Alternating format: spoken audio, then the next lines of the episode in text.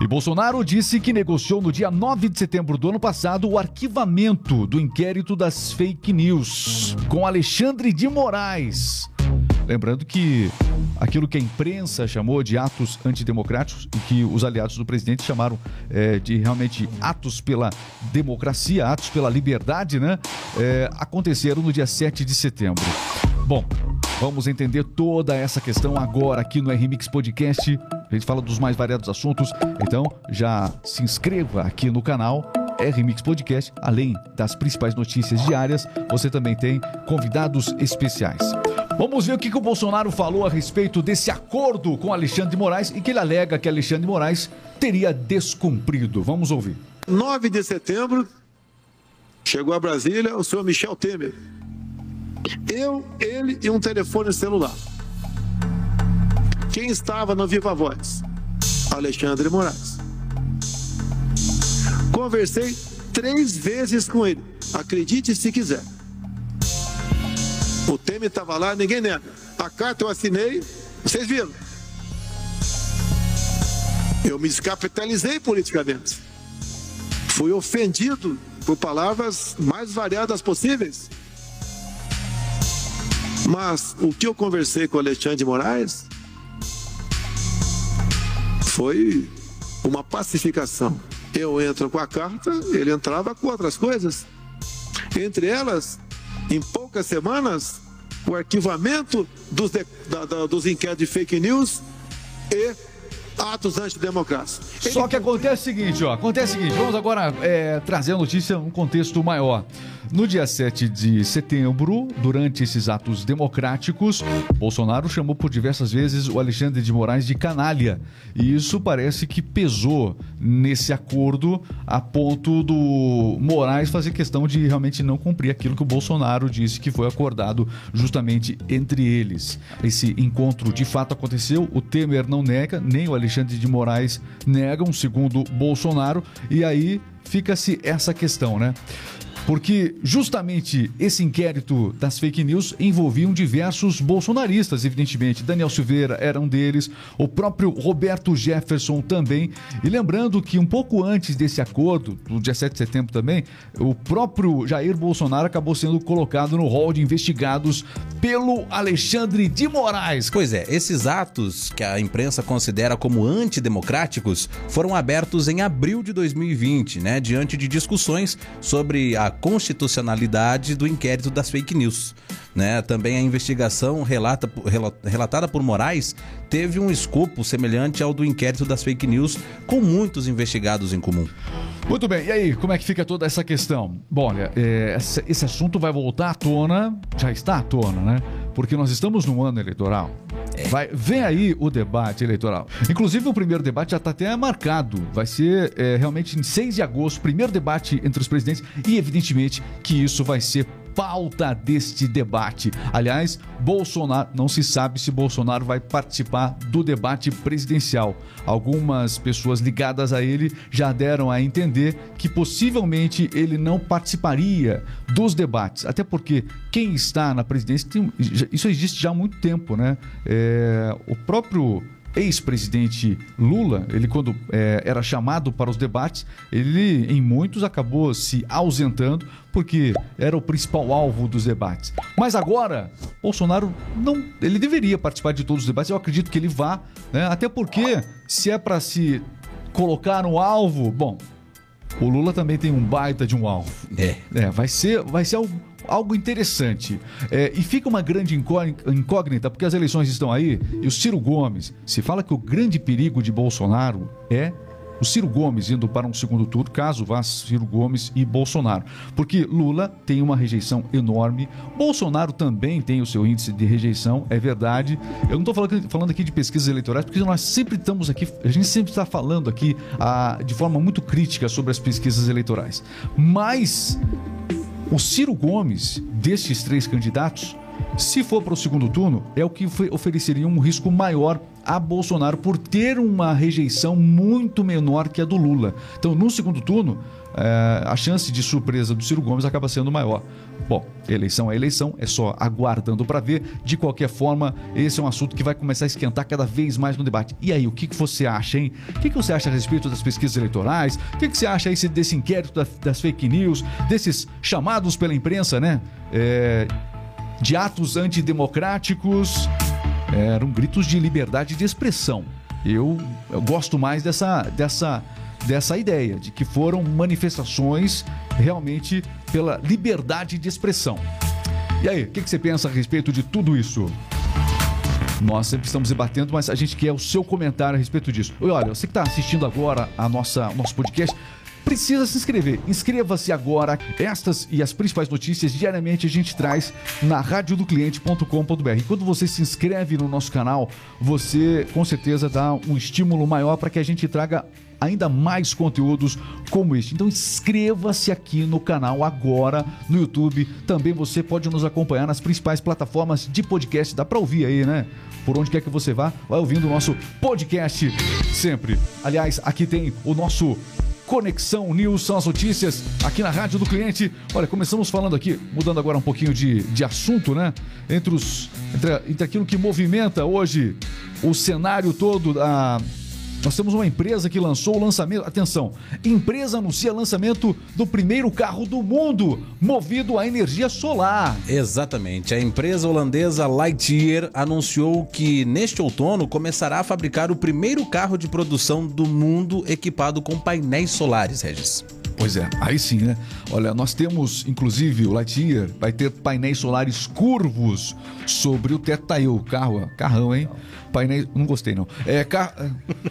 é bonito. É. Vai ter painéis curvos sobre o seu teto, capô e porta-malas que recarregam a bateria elétrica enquanto se dirige, né?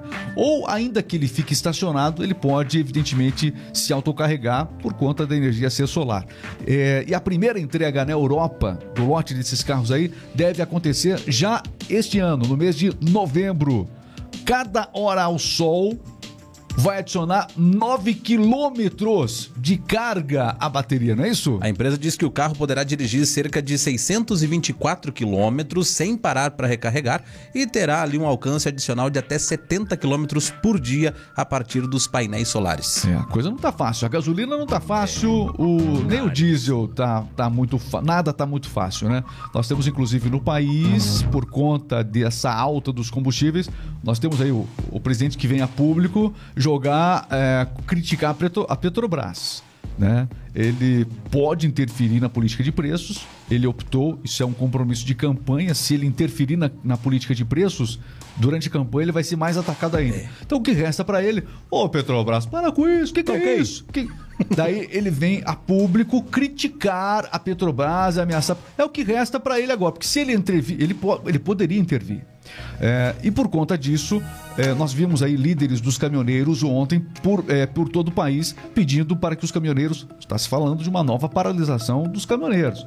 Então, o que, que os líderes estão falando aí? É, não parem ainda, esperem até a próxima segunda-feira, que é dia 27, né?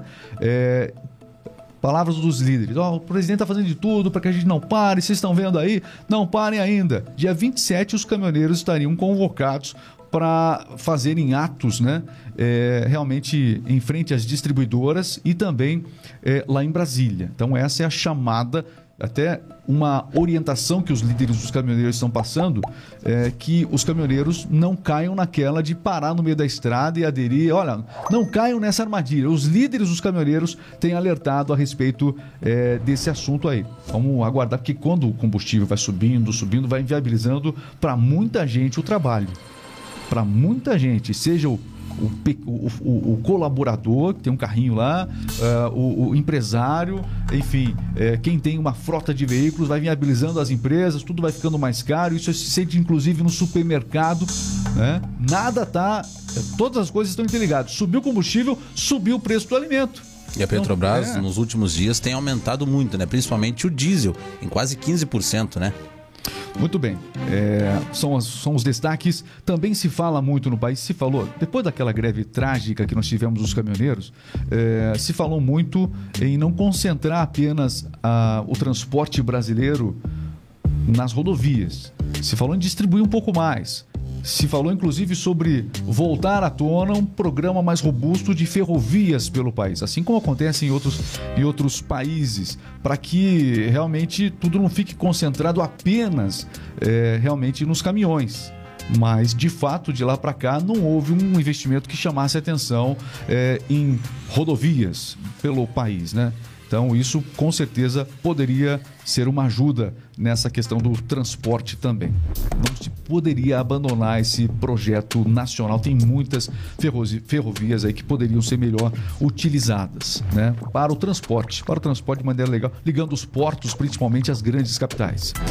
Muito bem, você acompanhando a Remix Podcast. Eu gosto muito desse podcast. É muito bom. Eu gosto de, de trazer esse podcast, mas eu gosto também de ouvir. Às vezes eu vou ouvindo, caramba, que legal, hein? Olha, tô sabendo porque eu falei, mas é um podcast muito bom. Muito bom podcast. Tá gostando também? Então, não escreva, não se esqueça. Inscreva-se. Muito bem. Destaque aqui, inscrever-se aqui no canal é muito importante. Muito bem, meus amigos, e o Ministério da Saúde anuncia a quarta dose contra a Covid para maiores de 40 anos. A nova fase será oficializada com a publicação de uma nova numa nota técnica, né? A pasta marcou uma entrevista coletiva para fazer esse anúncio. A segunda dose de reforço, como é tecnicamente chamada, né? é, começou a ser aplicada neste ano no Brasil, já com queda nos índices de casos e mortes pelo novo vírus. Ok, e o Ministério da Saúde ainda avalia a ampliação dessa quarta dose para todos os adultos, né? Ou seja, aqueles maiores de 18 anos. Para estender uma medida como essa, para se aplicar uma medida como essa, ainda não foi efetivada, é, uma medida como essa ainda não foi efetivada. E depende de conclusões técnicas, mas nós estamos aí às vésperas do Ministério anunciar a vacinação, a quarta dose para todos os adultos de uma, de uma forma, de uma maneira única, né? De uma vez só, para as pessoas de 18 anos. Mas por enquanto, 40 anos recebendo aí a, essa dose. Vocês aqui na mesa já têm direito a essa quarta dose? Já fui para quinta. Só eu? Só eu aqui nessa Só. mesa. Só eu nessa mesa. Tá bom. Isso é bom. Acho que é bom, né? Claro. Estão, estão, tá, tá todo mundo se cuidando, que a gente tá fechado nesse estúdio aqui. Estão se cuidando aí? Como é que é? Sim. Todos assinados. Eita, Muito bem. Não brinca com coisa séria. Gustavo Petro foi eleito presidente da Colômbia. O país definiu a nova presidência em segundo turno neste fim de semana, no domingo. Ele teve uma disputa acirrada com o empresário Rodolfo Hernandes, candidato populista da direita, com discurso antissistema. Hernandes teve 47% dos votos, totalizando mais de 10 milhões de votantes. E a Mega Sena, como é que tá? Saiu o final de semana? Não saiu a Mega Sena? Como é que é? Ninguém acertou as seis dezenas da Mega Sena e o próximo concurso está estimado em 70 milhões de reais. Ok, são os destaques aqui do R-Mix Podcast, você acompanhando. E daqui nós vamos para o esporte. Atenção. Muito bem, qual a trilha mais animada, vai. Não, isso aqui não, isso aqui...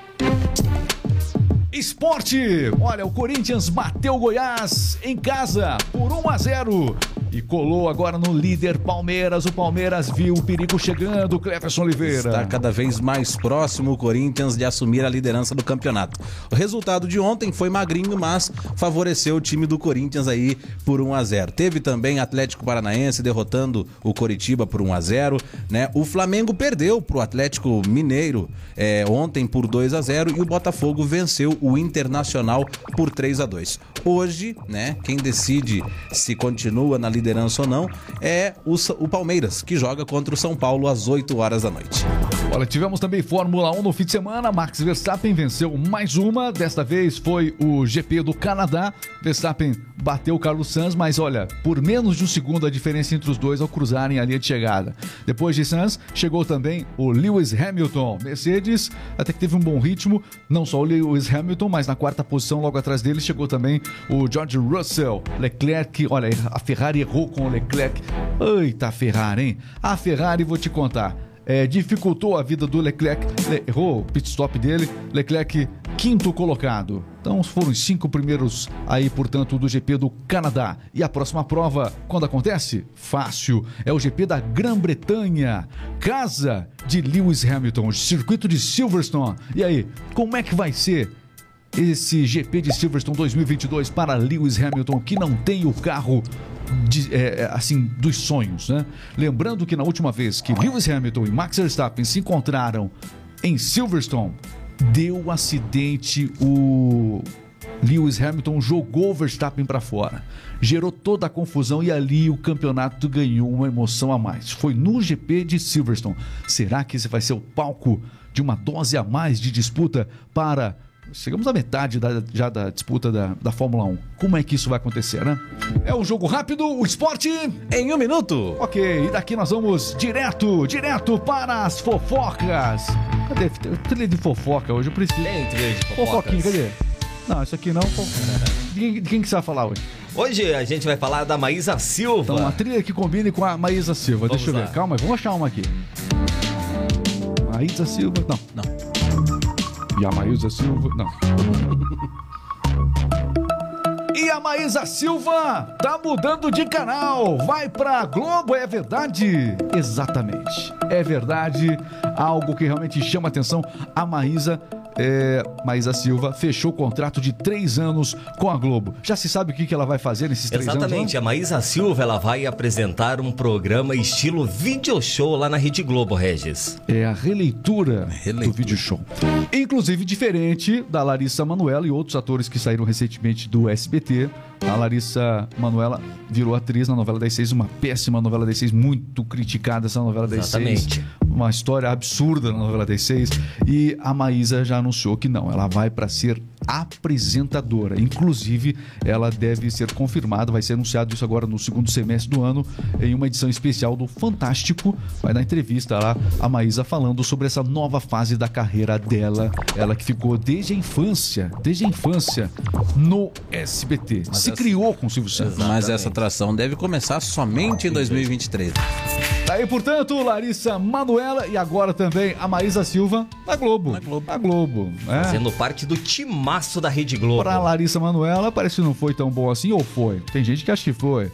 É, o- é o tempo que dirá. Mas o fato é que a Globo tem realmente apostado nas celebridades, não só é, da dramaturgia, mas também muitos humoristas foram já pra Globo. E a Maísa é um composto tudo isso. Ela combina com apresentadora de qualquer programa. Exatamente. De qualquer programa. Lá começou com o Raul Gil, já tem experiência lá do Raul Gil. Aí depois ao lado de Silvio Santos e agora vem com toda essa bagagem para Vai, vai ser Globo. sucesso, vai Para ser sucesso na Rede Globo. São destaques que você acompanha aqui no nosso Central de Fofocas. Nosso podcast terminou. O que não terminou é a sua missão. Você precisa colocar esse dedo no like do vídeo. E aí, depois se inscrever aqui no canal, ok? É, Inscreva-se aqui no RMix Podcast e acompanhe sempre os melhores conteúdos. Olha o Cleverson. Um grande abraço. Esse dedo já ficou. Vocês não viram. Chega. Ainda bem que a câmera não pegou. Chega. Amor. Valeu, Carlos. Um abraço. Valeu, valeu, um abraço! Só cuidado.